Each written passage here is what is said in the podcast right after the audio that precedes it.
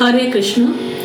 பகவத்கீதையின் நூற்றி பதினைந்தாவது நாள் பகவத்கீதையின் ஏழாவது அத்தியாயம் ஞான விஞ்ஞான யோகம் சிந்தித்துக் கொண்டு வருகிறோம்.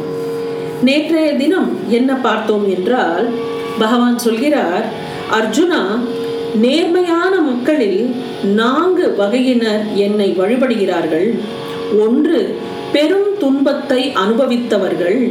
இரண்டு இறைவன் தத்துவத்தை அறிய விரும்புபவர்கள். மூன்று நற்கதி எதிர்பார்ப்பவர்கள். நான்கு தேவ ஞானம் கைவரப் பெற்றவர்கள். இந்த நால்வருக்குள் எப்போதும் என்னோடு தொடர்பு வைத்திருப்பவனும் என்னிடம் மட்டுமே பக்தி பூண்டவனுமான ஞானிதான் உயர்ந்தவன். ஞானியை நான் நேசிக்கிறேன். அவன் என்னை நேசிக்கிறான். அதன் அளவை விவரித்து சொல்ல முடியாது என்று பகவான் சொன்னார். இனி என்ன சொல்கிறார் என்றால் உதாராக சர்வே ஏவயதே ஞானித்வாத்மைவ மே மதம் ஆஸ்திதः சஹி யுக்தாத்மா மாமேவானுத்தமாம் கதீம். இவர்கள் எல்லாருமே அதாவது மேல கூறப்பட்ட இந்த நாலு வகையினருமே சிறந்தவர்களே. ஆனால் ஞானியோ என்னுடைய ஸ்வரூபமே என்பது என்னுடைய கருத்து. ஏனெனில் என்னிடம் ஒன்றிய மனமும் புத்தியும் கொண்ட ஞானியாகிய பக்தன் மிகவும் உயர்ந்த கதியாகிய என்னையே உறுதியாய் பற்றி நிற்கிறான். இந்த ஞானியாக மாறுவது என்பது ஆத்ம நிவேதனம் செய்வது. அதாவது ஒன்பது விதமான பக்தி இருக்கிறது. அதுல ரொம்ப மேலான பக்தி தான் இந்த ஆத்ம நிவேதனம் என்பது. பகவானுடன் ஒன்றுடன் கலப்பது தன்னோட சோலையே பகவானிடம் சரண்டர் செய்வது. அவன் திருவடியில நம்ம ஆத்மாவை வச்சுடுறதுங்கிறது ரொம்ப ஒரு உயர்ந்த சமாச்சாரம். இதுக்கு ஒரு உபமானம் சொல்ல வேண்டும் என்றால் கண்ணப்ப நாயனார் கண்ணப்ப நாயனார் வந்து தன் கண்ணையே தோண்டி பகவானிடம் அந்த கண் அந்த சிவலிங்கத்து மேல வைக்கிறார். அது ஒரு பெரிய கதை. ஆக அந்த கண்ணப்பனோட அந்த பாவம் இருக்கு பார்த்தீங்களா அதுதான் ஆத்ம நிவேதனம். அதாவது அது வந்து ஒரு பெரிய ஞானியா இருந்தாலே ஒழிய அது வராது. அதாவது இவர்கள் எல்லாருமே நல்லோர்களே ஆயினும் ஞானி என் ஆத்மஸ்வரூபமே என்பது என் கருத்து. ஏனென்றால் யோகத்தில் நிலைத்து இருப்பவனாகிய அவன் மிக உத்தமமான கதியாகிய என்னையே கடைபிடித்திருக்கிறான். பக்தர்கள் எல்லாருமே பகவானுக்கு பிரியமானவர்கள் தான் ஆனால் அனன்ய பக்தி பண்ணும் ஞானி பகவத் சுரூபத்தை அடைந்திருப்பதால் அவன் அவருக்குள் விசேஷமானவன் என்று பகவான் சொல்கிறார். பகவானுக்கு மாதவா அப்படின்னு ஒரு பேர் இருக்கு இல்லையா? மாதவக அப்படின்னா மா அப்படின்னா ஞானத்து உடைய அப்படின்னு அர்த்தம். தவக அப்படின்னா தலைவன் என்று அது பொருள்படுகிறது. ஞானத்துக்கு அவனே நிலைக்களம் அவனே தலைவன். ஆதலால் ஞானிகளை அவனுடைய ஆத்மஸ்வரூபம் என்பது பொருந்திருக்கிறது. அப்போ தீயில் வைக்கப்பட்ட விறகக்கட்டை எப்படி தானே தீயாகிறதோ அந்த மாதிரி கடவுளிடத்தில் பக்தி பண்ணுபவன் தானே கடவுள் மயமாகிறான். முழு மனதுடன் தொண்டு புரியும் வேலைக்காரனிடத்தில் எஜமானனுக்கு அதிக பிரியம் ஏற்படுகிறது. அவனுடைய தூய பாங்கையும் திறமையும் கண்டு திருப்தி அடைந்து தம்முடைய ஸ்தானத்திலேயே வேலைக்காரனாக வைக்கவும் அவர் செய்வார். அதாவது தன்னோட இடத்தே கூட வேலைக்காரனுக்கு அவர் கொடுக்க ஒரு ஒரு எஜமானம் தயாராகலாம். ஆக பகவானும் தம் பக்தனிடத்தில் இங்கனம் செய்கிறார். இந்த ஞானி என்பவன் ஏன் இவ்வளவு சிறப்பிக்கப்படுகிறான் என்றால் பத்தொன்பதாவது ஸ்லோகம் பகூனாம் ஜன்மநாமந்தே ஞானவான் மா பிரபத்யதே வாசுதேவः சர்வம் இதி सः। மகாத்மா சுதுர்லபः பல பிறவிகளுக்கு பிறகே யாவும் வாசுதேவ சுரூபம் என்று ஞானி என்னை வணங்கி வந்து அடைகிறான். அத்தகைய மகாத்மா கிடைப்பதற்கு அரியவனாகிறான். வாசுதேவன் என்றால் பிரத்யகாத்மன் அதாவது எதிலும் ஊடுருவி நிலைத்திருப்பவன் என்று பொருள்படுகிறது. சர்வம் எல்லாம் என்பது சரம் அசரம் மேன்மக்கள் கீழ்மக்கள் நல்லார் பொல்லார் என பொருள்படுகிறது. அத்தனதும் வாசுதேவனின் சொரூபமே ஆகும். சர்வம் விஷ்ணுமயம் ஜகத்து அப்படின்னு சொல்லுவோம் இல்லையா? அந்த மாதிரி எல்லாமே வாசுதேவ சொரூபம் அப்படிங்கிற அந்த ஞானம் உதிக்கிறதுக்கே பல ஜென்மங்கள் தேவைப்படுகிறது. பல பிறவிகளுக்கு பின் கடைசி பிறவியில் தத்துவ ஞானம் பெற்ற மனிதன் அனைத்தும் வாசுதேவனே என்று என்னை புகழாக கொள்கிறான். அத்தகைய மகாத்மா மிக மிக அரிதானவன் என்று பகவான் சொல்கிறார். ஞானிக்கு நித்திய வஸ்து எது என்பது மனதில் தெளிவடைந்த பிறகும் அது வந்து ஒரு சுவானுபவம் ஆவதற்கு பல பிறவிகள் பிடிக்கின்றனர். காண்கின்ற அனைத்தும் பரமாத்ம சுரூபமாக தென்படும் போதுதான் இந்த ஞானம் என்பது பூர்த்தியாகிறது. இத்தகைய பிரம்ம ஞானி நடமாடும் தேவதையாகிறான். இம்மகோன்னத நிலையை அடைந்த மனிதன் உலகில் அரியருள் அரியனாவான். இந்த அத்தியாயத்தின் மூன்றாவது ஸ்லோகம் இதை குறிப்பிடுகிறது. வேதாந்தத்தை அனுஷ்டானத்தில் கொண்டு வர முயலும் நல்ல ஆத்ம சாதகர்கள் உலகத்தில் உள்ள மக்கள் எல்லாரையும் கடவுள் சொரூபமாக கருதி ஒழுகிறார்கள்.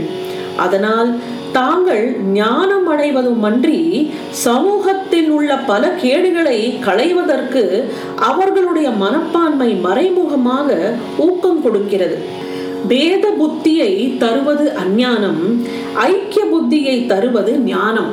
இது வந்து ரொம்ப ப்ரொஃபவுண்ட் ஸ்டேட்மெண்ட்டு இப்போ எப்பவுமே டிஃப்ரென்சஸையே பார்த்துட்டே இருக்கும்போது என்ன ஆகுதுன்னா நீ வேற நான் வேற அப்படிங்கிறத டிஃப்ரென்சஸை நம்ம ஃபோக்கஸ் பண்ணும்போது நம்ம அஞ்ஞானிகளாக இருக்கிறோம்.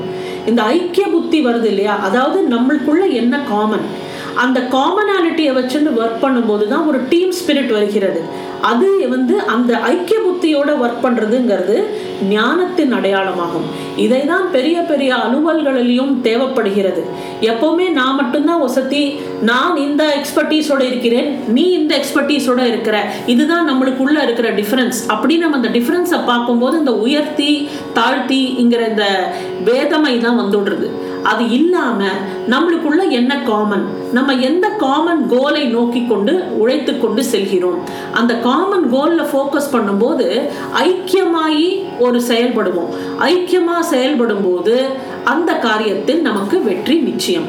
ஞானமும் பக்தியும் இல்லாதவர்கள் என்ன செய்கிறார்கள்? சிறு தேவதைகளிடம் காமிய உபாசனை செய்கிறார்கள். இருபதாவது ஸ்லோகம் कामैः तैः तैः हृतज्ञानाः प्रपद्यन्तेऽन्यदेवताः तं तं नियमम् आस्थाय प्रकृत्या नियताः स्वया அந்தந்த போக பொருட்களில் ஏற்படும் ஆசையினால் அறிவு இழந்தவர்கள் தம்முடைய இயல்பினால் தூண்டப்பட்டு அந்தந்த நியமங்களை கைக்கொண்டு மற்ற தேவதைகளை புகழாக கொள்கிறார்கள் வழிபடுகிறார்கள்.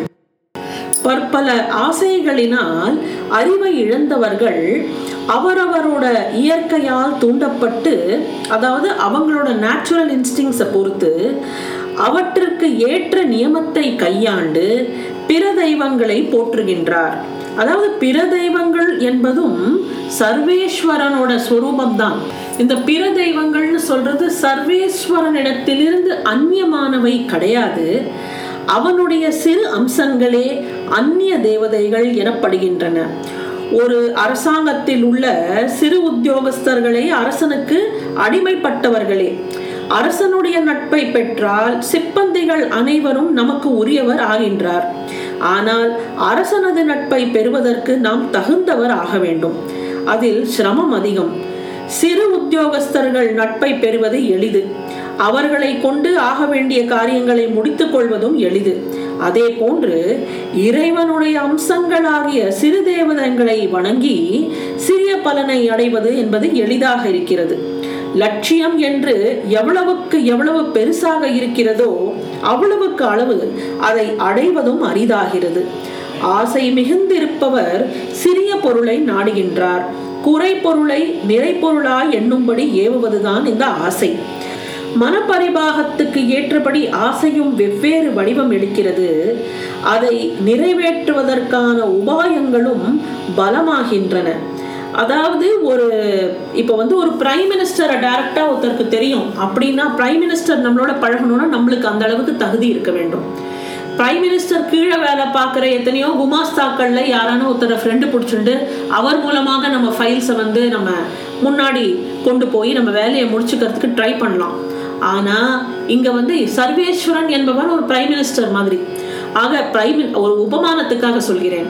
ஆக அந்த அரசனிடம் நம்மளோட நட்பு வைத்து கொண்டோம் என்றால் அவங்க கீழே இருக்கிறவங்கெல்லாம் தானாகவே நம்மளுக்கு நல்லவர்களாக நம்மளுக்கு வந்து அனுகூலமாக இருப்பார்கள்.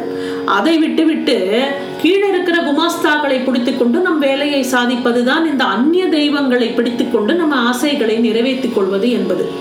இது வந்து அவங்க அவங்களோட மனப்பான்மையை பொறுத்து இதில் நாம் ஈடுபடுகிறோம் அப்படின்னு பகவான் சொல்கிறார். தாழ்ந்த சுபாவம் உள்ளவர்கள்தான் வியாதிகளை குணமாக்கல் வியாஜ்யங்களை வெல்லல் நீர்மேல் நடத்தல் முதலிய சித்திகளை நாடி ஓடுவார்கள். உண்மையான பக்தர்கள் ஆனோமானால் ஈஸ்வரனுடைய பாதார விந்தங்களை தவிர வேறு எதையுமே நாடுவதில்லை.